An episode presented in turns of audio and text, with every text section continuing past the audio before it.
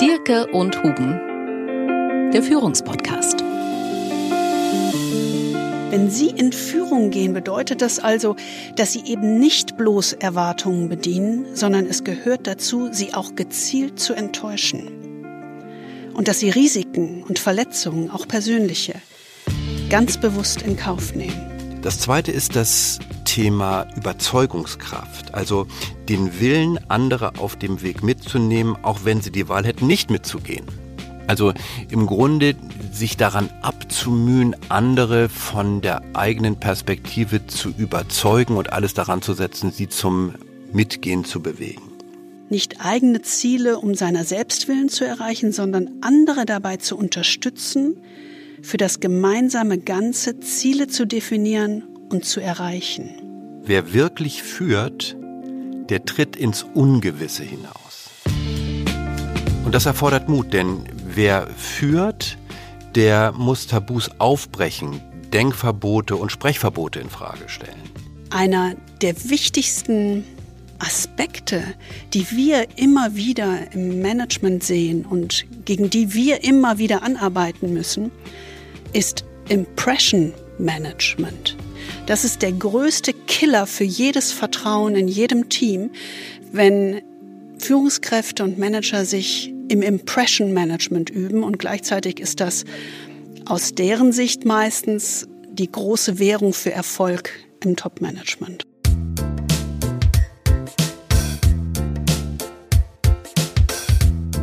Der Führungspodcast mit Anke Huben und Kai Dierke. Wir freuen uns sehr, dass Sie wieder dabei sind, wenn es darum geht, Führung aus einem etwas anderen Blickwinkel zu betrachten. Ja, und wir hoffen natürlich wieder, dass Sie in dieser Woche auch positive Erlebnisse hatten, so kleine Erfahrungen, die einen stärken bei all dem Unglück, was wir um uns herum sehen. Mal so als kleiner Tipp.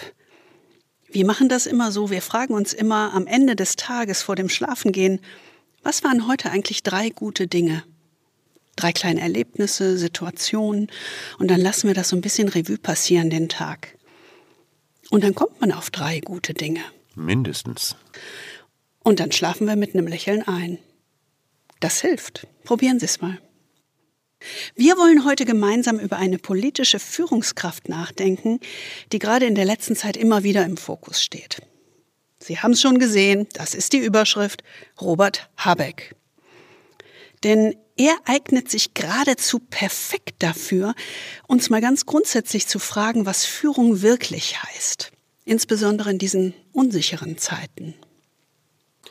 Ja, und wir hatten diesen Podcast eigentlich schon fertig, bevor die Krise in der Ukraine ausbrach. Bevor ja, schon aufgenommen, genau. Aufgenommen, es war alles produziert, es lag alles mehr oder weniger als Konserve, wie man früher sagte, vor. Und dann kam der russische Überfall auf die Ukraine und der Krieg. Und damit hat sich natürlich die Sichtbarkeit von Robert Habeck in einer ganz besonderen Art und Weise nochmal geändert. Also er steht ja jetzt in ganz besonders extremer Weise auf der politischen Bühne. Schon vorher, als wir diesen ersten Podcast-Versuch unternommen hatten, personifizierte er ja so fast den Anspruch dieser Ampelkoalition in einer Person. Also er stand eigentlich für das große Versprechen dieser neuen Koalition und hatte eigentlich den größten Stretch, wenn man mal auf gut Neudeutsch sagen will. Also den größten Anspruch, äh, Klima und soziale Marktwirtschaft irgendwie miteinander in Einklang zu bringen, also die Integration von Ökonomie und Ökologie. Und das ist ja eigentlich das große Politikversprechen, mit dem die Regierung angetreten ist. Und das verkörperte sich damals schon in Robert Habeck und damit auch all die Schwierigkeiten, die damit verbunden sind. Damals, wir erinnern uns noch, das ist jetzt gerade mal vier, fünf Wochen her. Ein Zeitalter, unglaublich, oder? Ja, es ist eine andere Epoche gewesen, die Vorkriegszeit sozusagen. Damals hatte Habeck durchaus eine gemischte Presse. Also verglichen mit dem, was man heute sieht, waren durchaus auch viele kritische Töne dabei. Ähm, mhm. Aber gerade deswegen hatten wir ihn damals schon auf dem Schirm, weil wir gesagt haben, der Mann ist es eigentlich wert, mal genauer betrachtet zu werden, weil er macht vieles ganz anders als andere. Mhm. Und ich kann mir schon denken, ich sehe sie schon die Augen verdrehen, so nach dem Motto, oh nee, muss das jetzt sein? Aber alles gut, wenn wir jetzt über Führung in der Politik reden, gehen wir nicht parteipolitisch ran. Ne, also legen Sie mal die Brille ab und auch wenn Sie das jetzt nicht so dolle finden, was die Ampelregierung im Moment macht, lassen Sie uns mal versuchen, davon zu abstrahieren. Denn uns interessiert hier tatsächlich weniger, was Habeck tut, sondern wie Habeck es tut. Und auch wenn Sie also kein Fan von ihm sind, lassen Sie sich mal drauf ein. Es lohnt sich. Es geht eben nicht um einen politischen Kommentar, wie es so viele gibt. Also im Prinzip zu sagen, hm, was könnte er besser machen, in dem Sinne äh, schneller agieren. Also darum geht es uns überhaupt nicht. Wir wollen also heute am Beispiel von Robert Habeck uns mit folgender Frage beschäftigen. Was meint Führung wirklich? Was heißt Führung eigentlich? Welche Führung brauchen wir heute in diesen Zeiten des Umbruchs mehr denn je? Ja, und dann natürlich ist die logische Folgefrage, was können wir und Sie von ihm lernen? Wenn man über Führung in diesen Zeiten nachdenkt oder in die Medien schaut, dann ist ja vor allen Dingen eines klar. Es geht immer vor allem um schnelle Kritik an Führung, beziehungsweise an der Kritik daran, dass gar nicht geführt wird mhm. oder dass ja. wir führungslos durch die Krise taumeln. Das Interessante daran ist aber, dass mit Führung hier immer irgendwie ein Verständnis gemeint ist, dass irgendwie ein Machtwort gesprochen werden muss. Ja, also es zeigt sich ja auch immer wieder, gerade in der Kritik an Kanzler Olaf Scholz, dass man von ihm erwartet, dass er ein klares Machtwort spricht, dass er ähm, so etwas äh, vorgibt, wo sich alle dran ausrichten können dass das eigentlich das ist, was man von Führung in dieser Situation erwartet. Aber wenn man es mal genauer betrachtet, ist gute Führung eigentlich ja nicht nur das, was man bekommen will, sondern es ist eigentlich was anderes. Und was da anderes das ist, darauf schauen wir jetzt mal. Mit Robert Habeck betritt ja eigentlich, und das sehen wir alle, ne, ein neuer Typ Führungspersönlichkeit in der Politik die Bühne. So etwas haben wir, ja, also wir, Kai und ich, noch nie gesehen. Muss man ganz ehrlich sagen. Sollen wahrscheinlich schon Jahrzehnte zurückgehen vielleicht. Mir fällt da so ein mhm. Name ein, aber egal. Das sind große Schuhe. Das sind große Schuhe, das denke ich auch. Das war, da war meine Mutter Fan von. Genau. Also so ein Typ, der nicht schablonenhaft ist, gestanzt, nicht oberflächlich perfekt und nicht unnahbar. Jemand, der so als Mensch sichtbar ist, jemand, dem man die Last der Verantwortung ansieht, diese Zerrissenheit, die Anstrengung, den Zweifel, aber auch die Entschlossenheit, trotz allem zu handeln. Ja, ich meine, für mich ist das immer so, ich komme ja auch von der Küste, nicht ganz so stark von der Küste wie Robert Habeck, aber der, der sieht immer so ein bisschen aus, als käme er aus dem Nordweststurm, finde ich. Der, ne? der kommt gerade vom Deich. Aber ist auch, steht auch auf dem Deich. Ja. Ja, also das ja. ist ja so, so ein bisschen so dieses Bild, so immer diese etwas so zerzauste, äh, aber trotzdem standhafte. Und äh, das ist natürlich das Selbstbild, was wir Küstenmenschen gerne von uns haben. Aber äh, tatsächlich ist es ja so, wenn man im Augenblick in die Presse schaut, bekommt die Art zu führen, die Habeck verkörpert, äh, ja extrem breite Zustimmung. Das ist ja fast schon unheimlich, diese Art von breit gestreutem Applaus, die er bekommt. Jetzt plötzlich, ne? Mhm. Ja, vor allen Dingen gerade von Seiten, von denen man es überhaupt nicht erwarten würde. Mhm. Ähm, gerade neulich, was mir besonders auffiel, war diese eine äh, Schlagzeile in der Neuen Zürcher Zeitung, die ja nun nicht in dem Verdacht steht, grünnah zu sein, ähm, wo getitelt wurde, Habeck kann Krise, Scholz kann nur Scholz. Ja, also wo man wirklich sagt, der sieht die Presse in einem ganz breiten Feld, dass da was anders ist. Also gibt auch äh, Stichworte wie er gleicht die Defizite von Olaf Scholz aus. Oder Habeck verkörpert einen neuen Typus Politiker. Er sagt die Wahrheit, auch wenn die unangenehm ist. Statt mhm. sinkender Popularitätswerte erhält er dafür Beifall. Oder er baut eine emotionale Brücke zu einer verunsicherten Gesellschaft. Ne? Er ist sozusagen Macher und Erklärer zugleich. Oder dieses zerzauste vom Ring um die beste Lösung von der Ideallinie abgewichene signalisiert den Zustand einer ganzen Nation. Wir sind alle zerrissen. Da wird sehr viel gelesen und sehr viel analysiert, aber er ist offensichtlich so etwas wie eine, ich will nicht sagen Galionsfigur, aber wie eine Personifizierung dessen, wonach man im Augenblick eigentlich sucht. Und diesen Zuspruch für ihn, also dieses ist ja irgendwie so ein positives Grundgefühl, das viele Deutsche ihm entgegenbringen, gerade in dieser Krise, diesem wollen wir mal tiefer nachgehen und etwas einordnen, sozusagen mit Begriffen belegen. Was ist das eigentlich? Welche Führung verkörpert er? Womit fahren eigentlich unsere Autos? Kann es sein, dass da Öl aus Saudi-Arabien drin ist? ist Und hat sich da einer mal Gedanken drüber gemacht?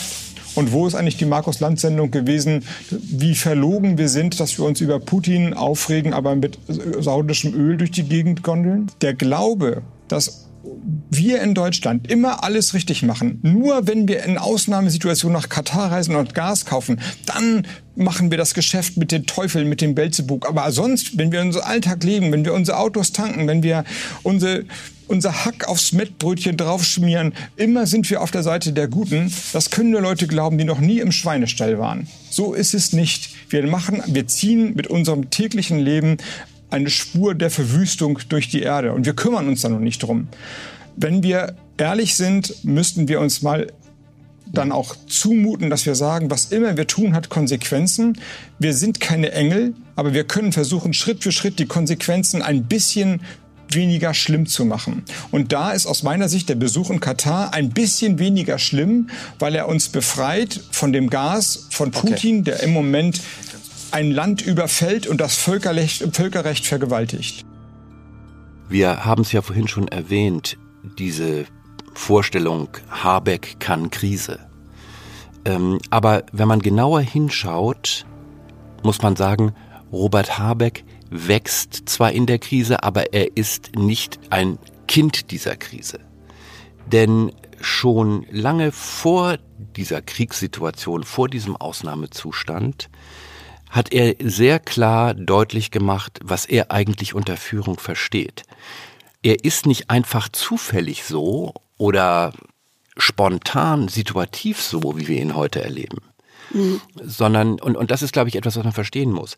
Sein Verhalten ist nicht nur das Resultat der Verhältnisse, denen er sich auf einmal gegenüber sieht und ist damit nicht einfach rein reaktiv, sondern es ist in einer tiefen Haltung begründet und damit reflexiv. Also das ist ein Resultat von Nachdenken und einem intensiven Auseinandersetzen mit dem Thema Führung. Ja, ich weiß noch, wie ich zu dir gekommen bin, gesagt, guck dir das mal an. War, war für mich das erste Mal so richtig deutlich in einem politischen Zwischenruf, mhm. den Robert Habeck kurz nach der Wahl, Anfang Oktober letzten Jahres veröffentlicht hat. Das ist ja irgendwie untergegangen fast, ne? in der Woche nach der Wahl, total schade, dass, da ist das untergegangen. Und ich muss ja ehrlich zugeben, also ich fand Robert Habeck ja zu Beginn nicht so prickelnd. Irgendwie diesen Hype um ihn habe ich vor der Wahl nie so ganz verstanden, bis ich diesen politischen Zwischenruf gelesen habe. Und den will ich mal kurz skizzieren. Da schreibt er, um Vertrauen in die Politik zu stärken, muss eine neue Regierung bereit sein, ins Risiko zu gehen, Fehler zu machen und zu ihnen zu stehen. Politik muss sich unterscheiden, nicht mehr dadurch nichts zu tun, sondern dadurch etwas zu riskieren. Okay, erster Punkt, Haken dran. Zweiter Punkt, Angela Merkels Bon mot, dass Politik das ist, was möglich ist, erhöhte in seiner Sicht die Alternativlosigkeit zum Glaubenssatz. Und genau das sei Politik nicht. Sein Imperativ lautet, erweitere die Möglichkeiten. Zweiter Haken dran. Und jetzt kommt's. Und da habe ich gestutzt. Er sagt, ins Risiko zu gehen schließt in diesem Verständnis mit ein, dass eine Entscheidung das Ende der politischen Laufbahn sein kann. Wer davor Angst habe, solle jetzt besser nicht Minister werden. Mandate und politische Ämter würden ja nur auf Zeit verliehen. Und das könne nur bedeuten, in voller Verantwortung zu handeln und persönlich für das eigene Tun gerade zu stehen. Das gipfelt in folgendem Satz. Das soll das Signum der nächsten Ära werden, es gewesen sein zu wollen. Das ist ein starker Satz. Ah, ich kriege heute noch. Ja, man merkt, deine, deine, deine Stimme zittert. Aber ich meine, ins Risiko gehen, die Möglichkeiten erweitern, in der Haltung, es gewesen sein zu wollen als Politiker. Das soll das Signum dieser Ära sein. Das ist doch ein starkes Bild. Und es ist vor allen Dingen das andere der Angela Merkel. Ja, also es steht ja in komplettem Gegensatz zu dem, was wir eigentlich nicht nur 16 Jahre erlebt haben, sondern was wir auch 16 Jahre gewählt haben. Ja, also damit äh, ist ja im Grunde diese Politik der Alternativlosigkeit und dieses etwas pragmatisch orientierungslosen vor sich hin Politisierens eigentlich abgeschrieben. Das Diktum der Ära Merkel war, das fassen wir ja immer so schön zusammen, das Tina-Prinzip. Tina großgeschrieben. There is no alternative. Das war die Ära Merkel, ja, diese, dieses bewusste, ja, Exekutieren auf alternativlose Optionen hin. Also es gibt nur eine Möglichkeit und das machen wir jetzt. Und das bedeutete natürlich, dass im Grunde Risiko, Wagnis und die Möglichkeit zu scheitern ausgeschlossen war. Mhm. Ja, und Robert Habeck sagt eben Risiko, Wagnis und die Möglichkeit zu scheitern und die Konsequenzen daraus zu tragen und dann nicht dennoch zu handeln, sondern deswegen zu handeln, also es deswegen zu versuchen. Genau darin liegt ja ursprünglich auch der Kern des Begriffs Führung. Und das ist etwas, was, wenn wir heute auf die Politik, aber auch auf viele Manager schauen, das ist ein Kern von Führung, der eigentlich weitgehend verloren gegangen ist. Klar kann man scheitern. Wenn man sich Großes vornimmt, kann man scheitern. Aber die Alternative wäre ja, sich nichts mehr vorzunehmen, aus Angst, dass man scheitern könnte. Wer wollte in so einem Land leben und wer will so eine Bundesregierung haben? Ich hätte keinen Bock, in so einer Regierung Minister zu sein. Deswegen lieber voll ins Risiko. Und äh, vielleicht gelingt es ja auch. Und dann können wir alle miteinander stolz aufeinander sein. Das Neue und das Faszinierende an Robert Habecks Haltung liegt offenbar in der Rückbesinnung auf den ursprünglichen Kern des Begriffs Führung eines Kerns, der heute weitgehend in Vergessenheit geraten ist. Also lassen Sie uns noch mal genauer draufschauen und das so ein bisschen herausschälen. Was heißt Führung eigentlich in seinem Wesenskern?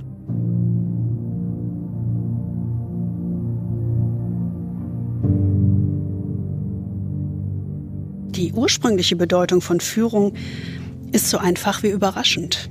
Führen heißt vorangehen, Lieder entstammt dem indogermanischen Leid und bedeutet gehen, fortgehen und sterben. Und das ist kein Zufall, denn ein Führer war derjenige, der an der Spitze des Stammes oder des Heeres marschierte, wenn es in den Kampf ging. Er war der Erste in der Reihe und bei einem missglückten Angriff war er der Erste, der sein Leben ließ.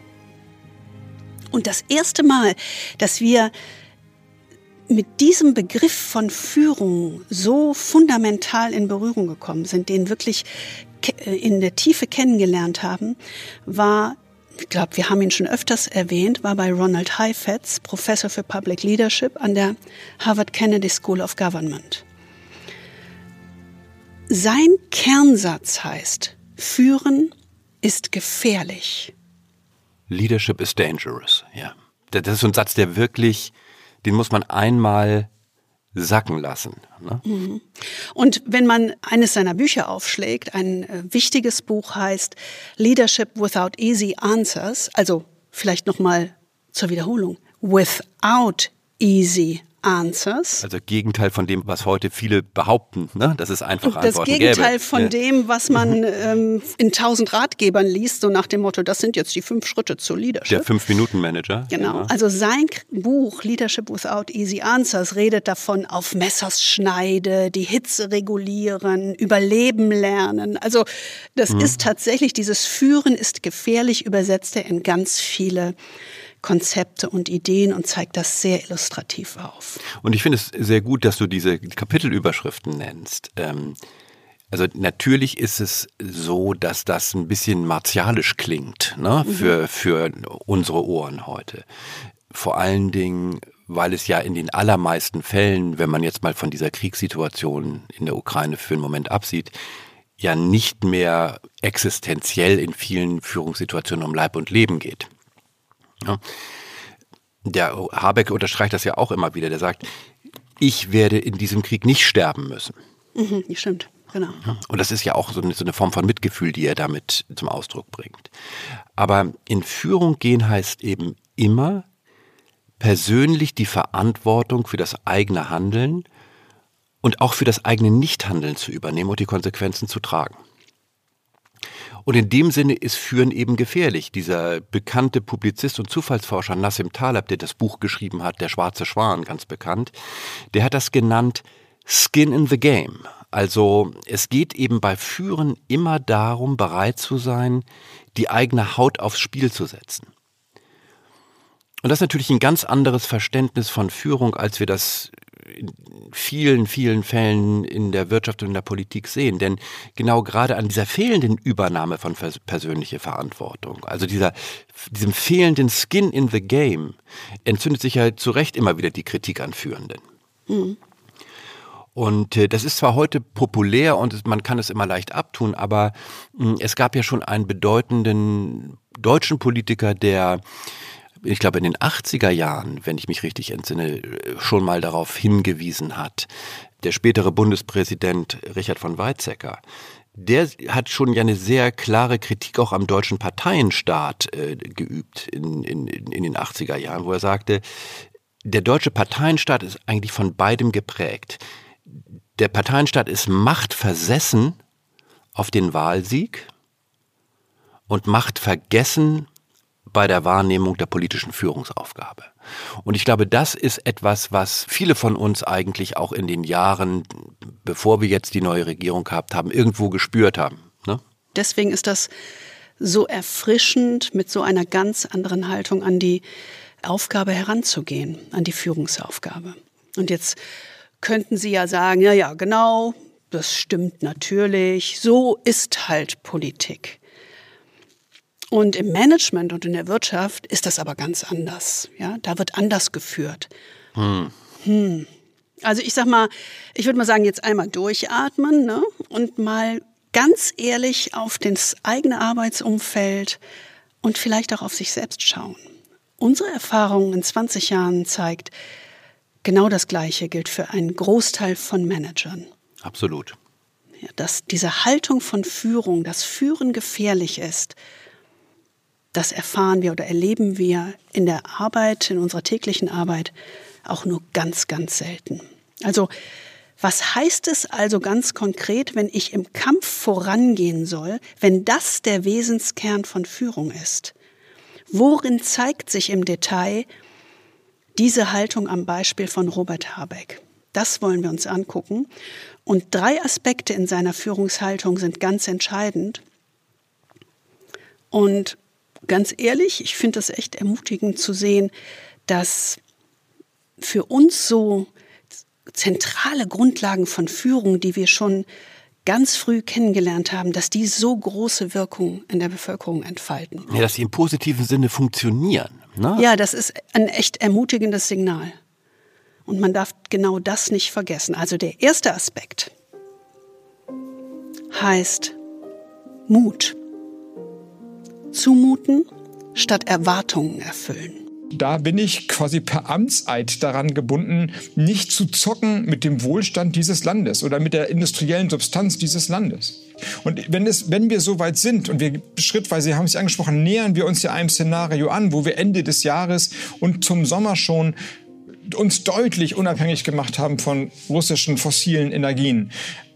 Also wir kämpfen ja darum, wir arbeiten jeden Tag wenn Putin es tut, werden wir mit der Situation umgehen. Aber dann ist es seine Verantwortung. Dann rückt das Land zusammen. Dann werden wir den Druck aushalten. Und dann werden wir die Lösung finden. Wenn man Robert Habeck in dieser Szene wahrnimmt, muss man ja wirklich sagen, ähm, da werden ein paar Wahrheiten ziemlich klar ausgesprochen. Also da werden uns allen, die wir zuschauen, ein paar Wahrheiten wirklich um die Ohren gehauen. Und, äh, und er macht das äh, ohne Vorwurf, aber sehr, sehr klar und deckt so ein paar Widersprüche und Lebenslügen auf, in denen wir uns eingerichtet haben. Und es ist ja kein Einzelfall, dass Habeck durchaus eine konfrontative und nicht eine besänftigende Perspektive hat, wenn es um Führung geht. Also er ist da durchaus mutig. Ähm, er hat ja schon frühzeitig äh, sich für Waffenlieferungen in die Ukraine ausgesprochen. Er war ja 2021 ah, ja, dort mhm. Ne? Mhm. und ähm, hat sich ein Bild von der Lage gemacht und hat äh, dafür votiert, Waffenlieferungen zur Verteidigung damals noch im Donbass an die Ukraine zu liefern. Und das war natürlich ein absoluter Bruch mit der Linie der Grünen und auch damals der Bundesregierung. Aber aus der Beobachtung vor Ort hat er gesagt, wir müssen das tun und das war in der Situation durchaus mutig. Also gegen die Partei und gegen die Linie der Bundesregierung zu verstoßen. Und es ist ja nicht ein Einzelfall. Also wenn man ihn betrachtet, ist es ja so, er nimmt sich durchaus immer wieder Dinge, wo man normalerweise Schulter zuckt. Er ist nach Katar gefahren, um mit den Scheiß diesen Energiedeal für Deutschland auszuhandeln und hat damit mit Menschenrechtsverletzern zusammengearbeitet, in Anführungsstrichen. Also auch da, dazu gehört ja Mut, wenn man aus einer Partei kommt, die eigentlich Menschenrechtspolitik als Ultima Ratio beziehungsweise als ultimative Zielsetzung betrachtet auch wenn man die, die Perspektive auf dieses äh, Kohle-, Öl- und Gasembargo auf, äh, gegenüber Russland anschaut, hat er ja durchaus eine Perspektive, die sagt, na ja, wir können uns jetzt nicht äh, an einer rein wertorientierten Außenpolitik orientieren, sondern wir müssen eben auch sauber abwägen, was sind die Konsequenzen und äh, hat damit natürlich auch die Interessen der deutschen Wirtschaft mit den Interessen der Ukraine abgewogen. Und das ist natürlich etwas, was für uns Deutsche, wo wir immer so ein bisschen gern die Monstranz der Werte und des Guten, Wahren und Schönen vor uns hertragen, was ein bisschen eine Zumutung ist.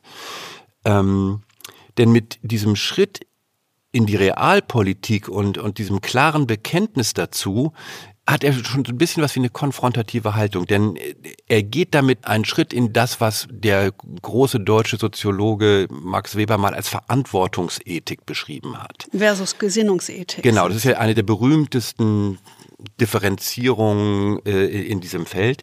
Und Verantwortungsethik ist eben eine Ethik, die immer die positiven und negativen Konsequenzen des eigenen Handelns ausbalancieren muss. Also du hast nur die Wahl, wirst du mehr schuldig oder weniger schuldig, aber du, du kannst nicht unschuldig aus diesen Entscheidungen herausgehen. Und das ist eben dieser Abschied von dieser puren Gesinnungsethik, wie Weber das genannt hat, die jedes Handeln eigentlich ausschließlich nach moralischen Werten beurteilt. Mhm. Und damit macht sich äh, Habeck angreifbar und deswegen braucht es auch Mut, sich diesen Angriffen bewusst auszusetzen. Also führen in diesem Sinne erfordert den eng umrissenen Raum der Erwartungen bewusst zu erweitern, so weit wie nötig und genau. mit dem Ziel produktiv zu destabilisieren. Also eben nicht in dieser Erwartungssuppe, nenne ich das jetzt mal, stecken zu bleiben. Genau, das ist ja die Merkel-Politik gewesen im Wesentlichen. Führen erfordert, das auszusprechen, was andere hören müssen, nicht was sie hören wollen. Und das heißt in vielen Fällen, gerade in diesen Zeiten, das Beste ist das am wenigsten Schlechte. Und das ist ja fast eine stoische Haltung. Ne? Das ist ja fast ja. ein Satz von Seneca, als Beste möge der am wenigsten Schlechte gelten. Ja. Ronald Heifetz hat das so ausgedrückt, er hat gesagt, Leadership is helping people making progress on adaptive issues at hand and destabilize people at a rate they can absorb. Also ich übersetze das mal ein bisschen frei, weil das ist schwer zu übersetzen. Führung heißt eigentlich, Menschen dabei zu helfen, sich aus der eigenen Komfortzone weiterzuentwickeln und sich zu strecken, ohne sie dabei völlig zu überfordern. Und das heißt eben auch, und da sind wir bei einem zweiten unserer Management-Gurus, Jim Collins, confront the brutal facts, yet never lose faith. Also stelle dich den brutalen Fakten, mhm. aber verliere nie das Vertrauen oder verliere nie den Glauben. Und vor allen Dingen erwecke keine falschen Hoffnungen. Und das ist ja das, was Habeck in Reinkultur tut. Also er, er zeigt die Risiken, die Chancen auf und die schmerzhaften Abwägungen. Ja, und nicht so dieses leichtfertige, das wird schon oder das kriegen wir schon hin. Ja, so ein Wegtuschen. Und das ist ja ein Muster, was sehr, sehr oft in der Politik herrscht. Nach dem Motto, macht euch keine Sorgen, wir kriegen das schon hin. Aber so ist es eben nicht. Mhm. Mm, und genau diese riesigen Chancen, Abwägungen und so weiter, das ist, glaube ich, eine, wie, so etwas wie eine neue Signatur, könnte man fast sagen. Denn schon ja vor der Zeitenwende durch den Krieg in der Ukraine hat Habeck ja von einer neuen Geschichte, die wir gemeinsam schreiben, gesprochen. äh, als Bundesrepublik Deutschland. Das sei, so sagte er damals, manchmal ganz schön anstrengend, aber wir werden eine Regierung sein, die auch anderen Menschen etwas zumutet, also müssen wir uns selbst auch etwas zumuten. Das Versprechen der Ampel sei eine lernende Politik, ein lernendes Deutschland. Und das war damals schon vor dem Ukraine-Krieg ein hehrer Anspruch, aber ein Anspruch, der auch einen hohen Gestaltungsanspruch verkörperte. Und jetzt muss die Ampel halt diese bitteren Lehren ziehen aus der politischen Blauäugigkeit der vergangenen 20 Jahre. Ja, lass uns das nochmal so ein bisschen auf den anderen Kontext, wie Führung in Unternehmen läuft, ähm, ziehen. Man könnte ja immer sagen, ja, ja, das ist die Politik, ne? aber ähm, wir haben ja schon gesagt, das ist nicht so. Führung findet sowohl in der Politik als auch in der Wirtschaft ähm, in der Hinsicht sehr ähnlich statt. Mhm. Also wir erleben ja tagtäglich, dass die harten Fakten nicht wirklich auf den Tisch gelegt werden. Es wird nicht zugemutet. Es wird möglichst nicht destabilisiert. Also Absolut. so in großen Veränderungs- oder Transformationsprojekten kann man das sehr schön beobachten. Da sind ja viele Führungskräfte, die dann so ein bisschen äh, die Transformation verharmlosen, ihre Leute in Sicherheit wiegen oder ihnen auch eine falsche Sicherheit geben, mhm. um so eine Erwartung zu erfüllen. Bitte sei doch einer von uns und hol das Beste für uns raus. Ne? So eine Kumpanei ähm, äh, statt Führung. Ja, das ja, ist tatsächlich genau. das, was man ab und zu. So eine falsche erlebt. Solidarisierung eigentlich. Ne? Ja, so nach dem Motto, es wird schon nicht so schlimm und dann gleichzeitig aber gegenüber dem CEO so tun, als ob es alles gut läuft. Aber gegenüber den eigenen Leuten werden die Zumutungen, die mit einer Transformation in unter großen Unternehmen verbunden sind, nicht wirklich klar ausgesprochen. Also das ist da durchaus vergleichbar. Und dabei sind die Risiken ja oftmals gar nicht so Nein, elementar. Nein. Ne? Also es ist in keiner Hinsicht vergleichbar. Aber da gibt es eben auch diese Taktik von Verschleppung, Vermeidung und Verharmlosung ganz oft. Ja? Ähm, und das ist eben etwas, was man verstehen muss, wenn man in Führungspositionen hineinkommt. Wer wirklich führt, der tritt ins Ungewisse hinaus. Und das erfordert Mut, denn wer führt, der muss Tabus aufbrechen, Denkverbote und Sprechverbote in Frage stellen. Wer führt, muss Widersprüche aufzeigen wollen und auch Dilemmata und harte, schmerzhafte Abwägung. Wer führt, muss den Status quo in Frage stellen und scheinbar bewährtes auch über Bord werfen äh, und das nicht nur gezwungenermaßen, sondern weil er sich dazu entscheidet oder sie sich dazu entscheidet. Das heißt, wer das tut, muss den Willen haben, sich verletzbar zu machen und ins Risiko zu gehen und die stabilisieren, um neue Wege möglich zu machen. Und das ist natürlich unbequem und es erfordert einfach Mut. Also echte Führer in diesem Verständnis müssen ihre Geführten bewusst und gezielt überfordern, ohne dabei ihre Gefolgschaft auf dem Weg zu verlieren. Und diese instabile Balance immer wieder aufs Neue herzustellen, um der Veränderung willen, denn sonst kannst du ja nicht Veränderung vorantreiben, darum geht es ja. Diese instabile Balance immer wieder herzustellen, darin besteht die Kunst der Führung. Wenn Sie in Führung gehen, bedeutet das also, dass Sie eben nicht bloß Erwartungen bedienen, sondern es gehört dazu, sie auch gezielt zu enttäuschen und dass sie Risiken und Verletzungen, auch persönliche, ganz bewusst in Kauf nehmen. Und das ist der erste Aspekt dieses Führungsbegriffs, den Robert Habeck personifiziert, den Robert Habeck vorlebt. Aber es gibt noch einen zweiten Aspekt. Der zweite Aspekt ist die Verletzlichkeit. Menschliche Zerrissenheit zeigen statt Rolle sein. Ich räume ein, dass die Entscheidungen nie blütenweiß sind. Aber das sind sie ehrlicherweise niemals in der Politik. Der, der Gedanke, wir würden Entscheidungen in einer komplexen Welt immer nur vom hohen moralischen Rost aus treffen können, ist doch spätestens mit dem Angriff der Russen auf die Ukraine zerplatzt. Ich meine, Deutschland hat sich immer so aufgestellt, als würden wir alles besser machen, alles besser wissen. Und dann haben wir im Jahr der Krim-Annexion Nord Stream 2 genehmigt. Im Jahr danach haben wir Rosneft, die russische Ölkompanie, Teile von unserer Ölinfrastruktur übertragen. Im Jahr nach der Krim-Annexion. Die Ukrainer sagen, Danke für die Waffen, aber warum liefert ihr die erst, wo jetzt unsere Leute sterben? Es wäre doch viel schlauer gewesen, die vorher zu liefern, dass möglicherweise, wie gar, dass wir gar nicht angegriffen worden wären. Und das, wir können uns nur einreden, dass wir alles richtig machen, wenn wir von einem politischen Gedankenbild ausgehen, wo man immer auf der moralisch richtigen Seite steht. Habeck zeigt, er ist eben nicht nur Rolle, nicht nur Funktion, er ist ein Mensch in dieser Rolle. Und als Mensch verbirgt er sich nicht hinter einem Panzer von kalter Rationalität, sondern er scheut sich nicht, seine Emotion zu zeigen. Das ist ja genau das, was wir auch schon mal im anderen Podcast erwähnt haben. Habeck ist eben keine Thinking Machine, sondern eine Feeling Machine that thinks. Das ist ja das, was wir uns von Olaf Scholz auch wünschen in unserem mhm. genau. letzten Podcast. Genau. Und jeder von uns hat ihn ja gesehen. Dieses, wir haben es ja schon besprochen, dieses äußerlich zerzauste und innerlich zerrissene irgendwie, ja, mit, mit Worten und sich selbst ringend, nicht ungerührt, sondern auch echtes Mitgefühl zeigend.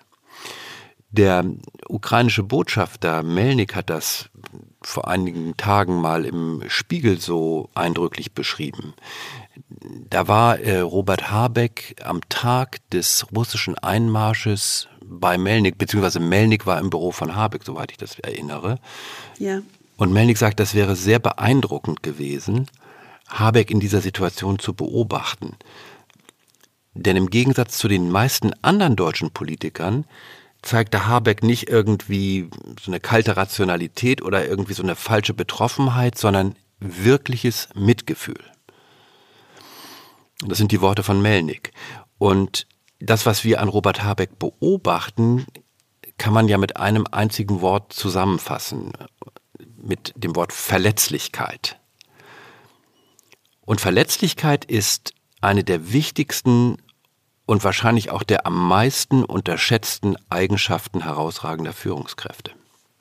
Hm, da wird immer unheimlich viel drüber geredet, aber gelebt wird es ganz selten. Ja, weil es eben mit Unsicherheit verbunden ist, ne? also diese, diese Verletzlichkeit. Dabei ist der Befund ja völlig klar. Die US-amerikanische Professorin Brené Brown hat ja bahnbrechenden Forschungsarbeiten auf diesem Gebiet geleistet. Ähm, und sie ist ja zugleich mittlerweile so eine Art Popstar in der Szene. Also als erste Wissenschaftlerin hat sie einen eigenen Kanal auf Netflix und ne, also, und da kommt ja dann ab und zu mal Barack Obama vorbei. Genau, in, in, in dieser Szene von Leuten, die sich mit Leadership beschäftigen, ist sie ja so eine Art, wie gesagt, ist sie so eine Art äh, Number One aber ihre Einsichten haben sich halt noch nicht so weit verbreitet, wenn es über diesen Kern von Leuten, die sich damit auseinandersetzen, professionell hinausgeht. Aber sie bringt es eben auf einen ganz einfachen Punkt. Sie sagt, Verwundbarkeit ist die Emotion, die wir empfinden in Zeiten von Unsicherheit, Risiko und emotionalem Ausgeliefertsein. Also Daring Leaders nennt Brené Brown genau jene Führungskräfte, die bereit sind, sich der verunsichernden Emotion der Verwundbarkeit bewusst zu stellen. Also auf Deutsch etwa Führungskräfte, die etwas wagen oder die sich etwas trauen. Solche Führungskräfte gehen bewusst das Risiko ein, sich selbst als ganzen Menschen sichtbar und damit angreifbar zu machen. Sie verstecken sich eben nicht hinter der Rolle. Und solche Führungskräfte leben damit vor, was sie von anderen ihren Teammitgliedern zum Beispiel erwarten. Also dieses Verletzbarkeit zu zeigen, zeugt von der Bereitschaft, den eigenen Panzer vermeintlicher Perfektion und Unfehlbarkeit abzulegen und sich der Angst zu stellen, die damit verbunden ist. Und jetzt muss man sich einmal ganz kurz das vorstellen, beispielsweise, nicht nur in der Politik, auch in Unternehmen. Einer der wichtigsten, ich sag mal, ähm, Aspekte, die wir immer wieder im Management sehen und gegen die wir immer wieder anarbeiten müssen, ist Impression Management. Genau. Also möglichst Eindruck zu machen, sich perfekt darzustellen, bewusst diese Maske aufzusetzen. Das ist der größte Killer für jedes Vertrauen in jedem Team. Das Gift. Wenn Führungskräfte und Manager sich im Impression Management üben und gleichzeitig ist das aus deren Sicht meistens die große Währung für Erfolg im Top-Management. Ja, und das gilt ja für Politik in ganz besonderem Maße auch. Ja, da gilt, der ist ja auch immer eigentlich der Anspruch, möglichst perfekt, unangreifbar und äh, überlegen zu wirken. Ja, aber denn sozusagen dagegen anzugehen, das ist eigentlich genau das, was auch ein Robert Habeck hier vorlebt. Denn eines ist ja ganz klar, es gibt ja kein klares richtig oder falsch. Als Führungskraft wird man Fehler machen. Mhm. Auch wenn alle darüber reden, will es ja doch keiner tun. Ne? Vielleicht wird man sogar Schuld auf sich laden, aber, und die Frage ist noch nicht mal, ob überhaupt, sondern nur wann. Aber es ist tatsächlich schwierig, aus diesem aus diesem Verständnis von Führung, ich muss perfekt nach außen scheinen, mhm. rauszutreten. Und das Grundbewusstsein dahinter ist, dass es ja die vollständige Kontrolle über die Ergebnisse des eigenen Tuns gar nicht gibt. Und trotzdem muss gehandelt werden. Denn Nichthandeln ist ja eh keine Option. Deswegen machen wir ja auch immer diese Arbeit. Also in, in unserer Beratungsarbeit machen wir ja sehr, sehr oft bewusste, ich nenne es jetzt mal Interventionen, gerade im Top-Management, mhm. ähm, wo wir versuchen, Top-Manager in diese Situation zu bringen, ganz bewusst. Ja, also ja, in diese genau. Situation zu bringen, das Risiko auf sich zu nehmen, aus diesem Impression Management herauszutreten. Das ist natürlich extrem unangenehm, und auch fast so ein bisschen beängstigend für diejenigen, die dazu aufgefordert sind. Manchmal auch ein bisschen beängstigend für uns, muss man fairerweise auch zugeben. ist man ja, immer so ein bisschen auf hoher See.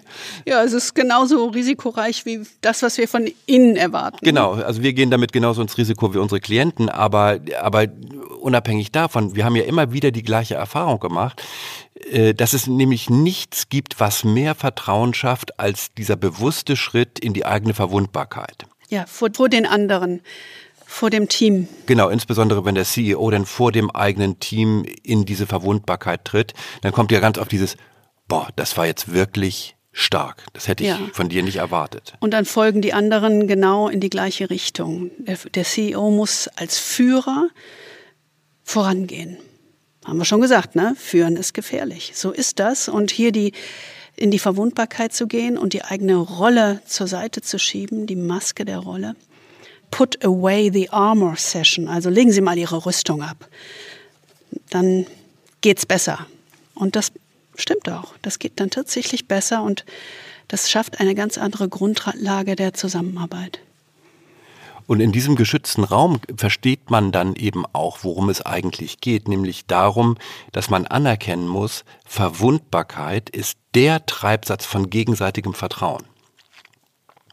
Und Vertrauen ist die wichtigste Grundlage für jede Führungsarbeit. Und das natürlich insbesondere dort, wo Vertrauen besonders rar und dünn gesät ist, nämlich in, in der Hochrisikozone, wenn man so will. Sowohl an der Spitze von Unternehmen als auch in der hohen Politik. Das Interessante ist, dass Robert Habeck das in irgendeiner Art und Weise so fast selbstverständlich tut. Dass er so die Ängste der Gesellschaft aufnimmt und personifiziert und in irgendeiner Art und Weise diese Ängste dadurch bearbeitbar macht. Und das ist eben diese, diese emotionale Brücke zwischen Führenden und Geführten, die gerade jetzt so notwendig ist und die so schmerzlich vermisst wird bei vielen anderen Politikern.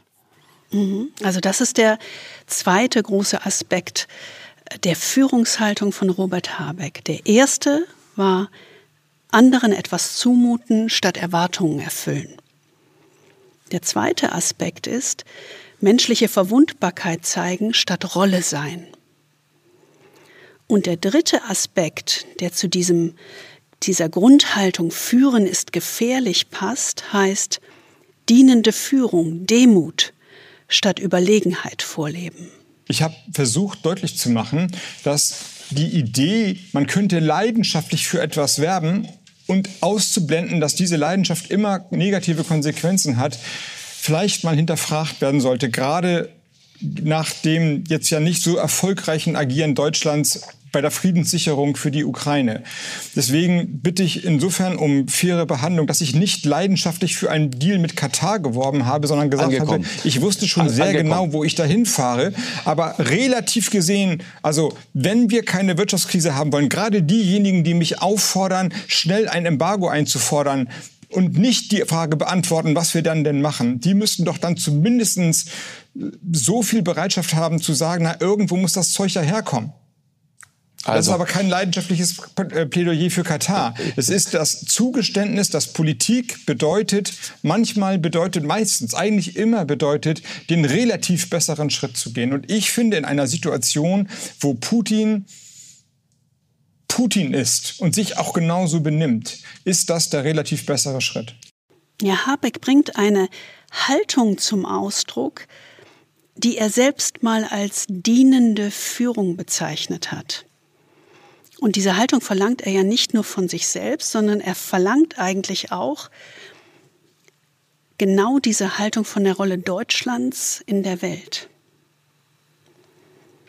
Und diese dienende Führung oder wir kennen das sozusagen ursprünglich unter dem Begriff Servant Leadership, ist ein Führungsverständnis, das in den 70er Jahren von dem Amerikaner Robert Greenleaf entwickelt wurde. Im Kern heißt das, die eigene Führung in den Dienst anderer zu stellen. Nicht eigene Ziele um seiner Selbstwillen zu erreichen, sondern andere dabei zu unterstützen, für das gemeinsame Ganze Ziele zu definieren und zu erreichen. Das muss man sich nochmal auf der Zunge zergehen lassen. Andere dabei zu unterstützen, für das gemeinsame Ganze Ziele zu definieren und zu erreichen. Das ist die dienende Haltung. Und das begegnet uns ja in vielen Unternehmen eigentlich relativ selten und auch in der Politik.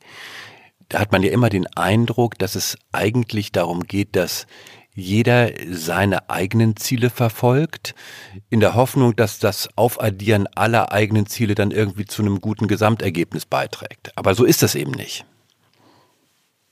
Das ist, glaube ich, etwas, was ganz wichtig ist zu verstehen, ähm, wenn man Habeck zuhört und auch wenn man dieses Konzept der dienenden Führung ernst nimmt und mal genau versucht zu verstehen, dann geht es vor allen Dingen darum, einen verantwortungsbewussten Beitrag zu leisten.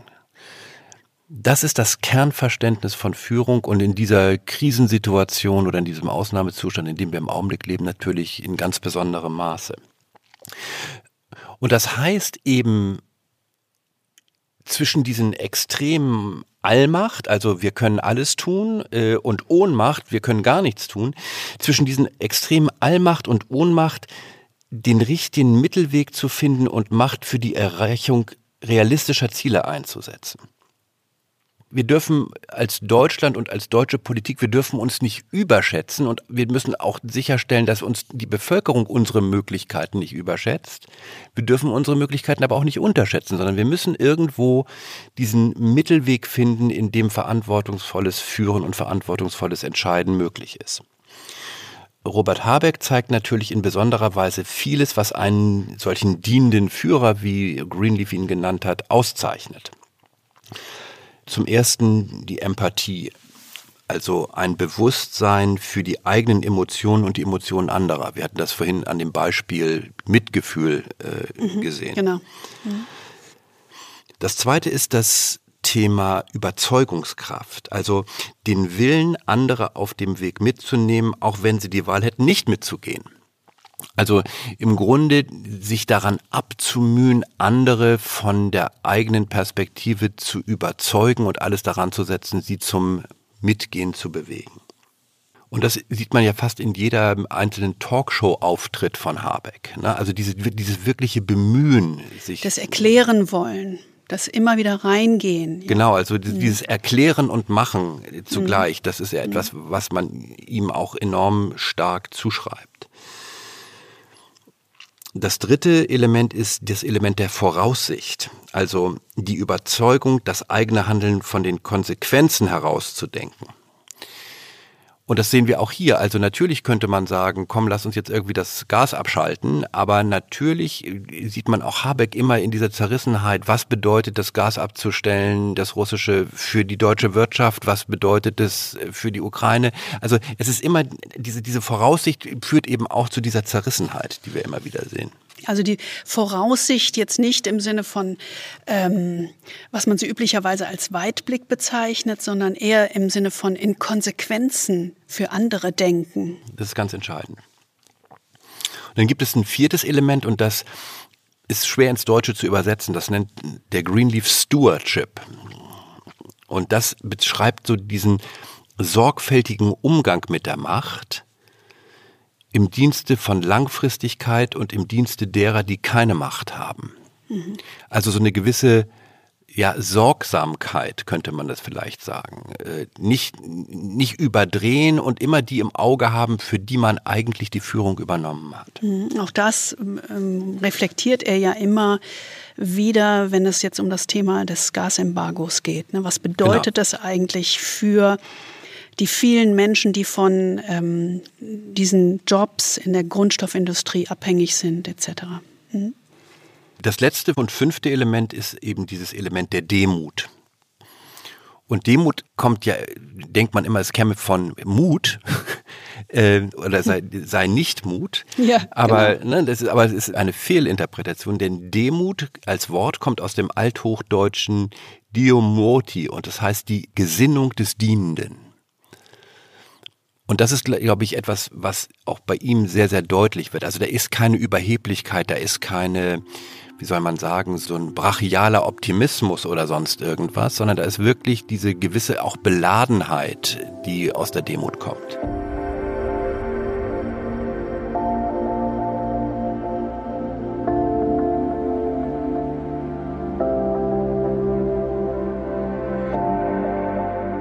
Ja, lass uns das doch nochmal so zusammenfassen.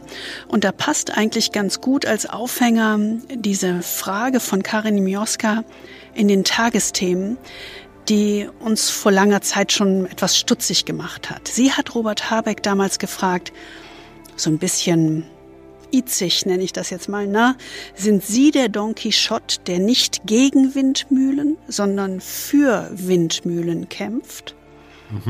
Das erinnere ich noch, ja. Es war ganz nett gemacht, weil mhm. es da damals natürlich vor dem Krieg noch äh, genau darum, darum ging. ging. Aber Habeck ist eben nicht Don Quixote. Er ist kein Ritter der traurigen Gestalt, weil er Wahn und Wirklichkeit eben nicht verwechselt. Absolut. Also wenn ich eine Person wählen könnte, die für Habeck steht oder für die Habeck steht, oder dann ist Sinnbild. es ein mhm. Sinnbild. Mhm. Ähm, dann würde ich eigentlich eher Sisyphos nehmen. Und Sisyphos ist ja dieser Mythos von diesem Menschen, der dazu gezwungen wird, in vollem Bewusstsein immer wieder den Felsen einen Berg hinauf zu rollen, sein Tagwerk damit zu verbringen und abends rollen die Götter diesen Felsen wieder den Berg hinab. Und genau das ist für mich irgendwie etwas, wofür Habeck steht, ähm, dass er in vollem Bewusstsein jeden Tag wieder diesen Felsen den Berg raufrollt und genau darin eben seinen Beitrag zum Ganzen sieht. Das ist so ein Bild, was äh, mhm. Albert Camus in seinem berühmten Mythos vom Sisyphus beschrieben hat. Und was Camus eben in diesem Mythos vom Sisyphus schreibt, ist, wir müssen uns Sisyphus als einen glücklichen Menschen vorstellen. Und zwar deswegen, weil er eben genau diese Aufgabe hat. Das ist sein Sinn. Und deswegen ist es auch kein Grund daran zu verzweifeln, sondern es immer wieder zu versuchen. Und zwar nicht mit Siegesgewissheit, sondern mit dem Mut, seinen Beitrag zu leisten, es versucht zu haben, immer wieder, jeden Tag aufs Neue. Führen ist gefährlich. Und Mut zur Führung heißt, entschlossen und mit Zuversicht handeln, gerade dann, wenn es schwierig ist und der Erfolg und die Zustimmung eben nicht sicher sind. Aber es zu versuchen, auch wenn ein Scheitern immer möglich ist. Es geht eben darum, nicht Erwartungen zu erfüllen, sondern Zumutungen zu wagen. Es geht darum, nicht die Rolle zu sein, sondern als Mensch Verletzlichkeit zu zeigen. Und es geht darum, nicht überheblich und überlegen zu sein, sondern Demut zu üben und dienend zu führen. Das war unser Podcast Robert Habeck oder Führung als Zumutung. Wir hoffen, Sie fühlen sich nachdenklich und produktiv verunsichert. Destabilisiert vielleicht. Im besten Falle, das wäre schön. Das wäre am besten. Also, wir freuen uns auf Ihr Feedback, auf Ihre Ideen und Fragen und auf Mails. Also mailen Sie uns gerne und einige von Ihnen haben davon auch schon sehr gut Gebrauch gemacht. Wir freuen uns immer sehr, sehr darüber. Das ist ganz toll. Wir danken sehr für Ihren Zuspruch. Das Absolut. gibt uns Mut und Lust weiterzumachen. Absolut. Und äh, deswegen wollen wir Sie ermutigen, das auch weiterhin zu tun. Ähm, unsere E-Mail-Adresse finden Sie in den Show Notes und äh, der Beschreibung des Podcasts. Ja, und natürlich wünschen wir Ihnen auch in der kommenden Woche wieder Freude am Führen. Ja, und vielleicht denken Sie mal so am Abend, kurz vor dem Einschlafen, an die drei guten Dinge. In jedem Fall sind wir nächsten Donnerstag wieder bei Ihnen. Wir freuen uns drauf.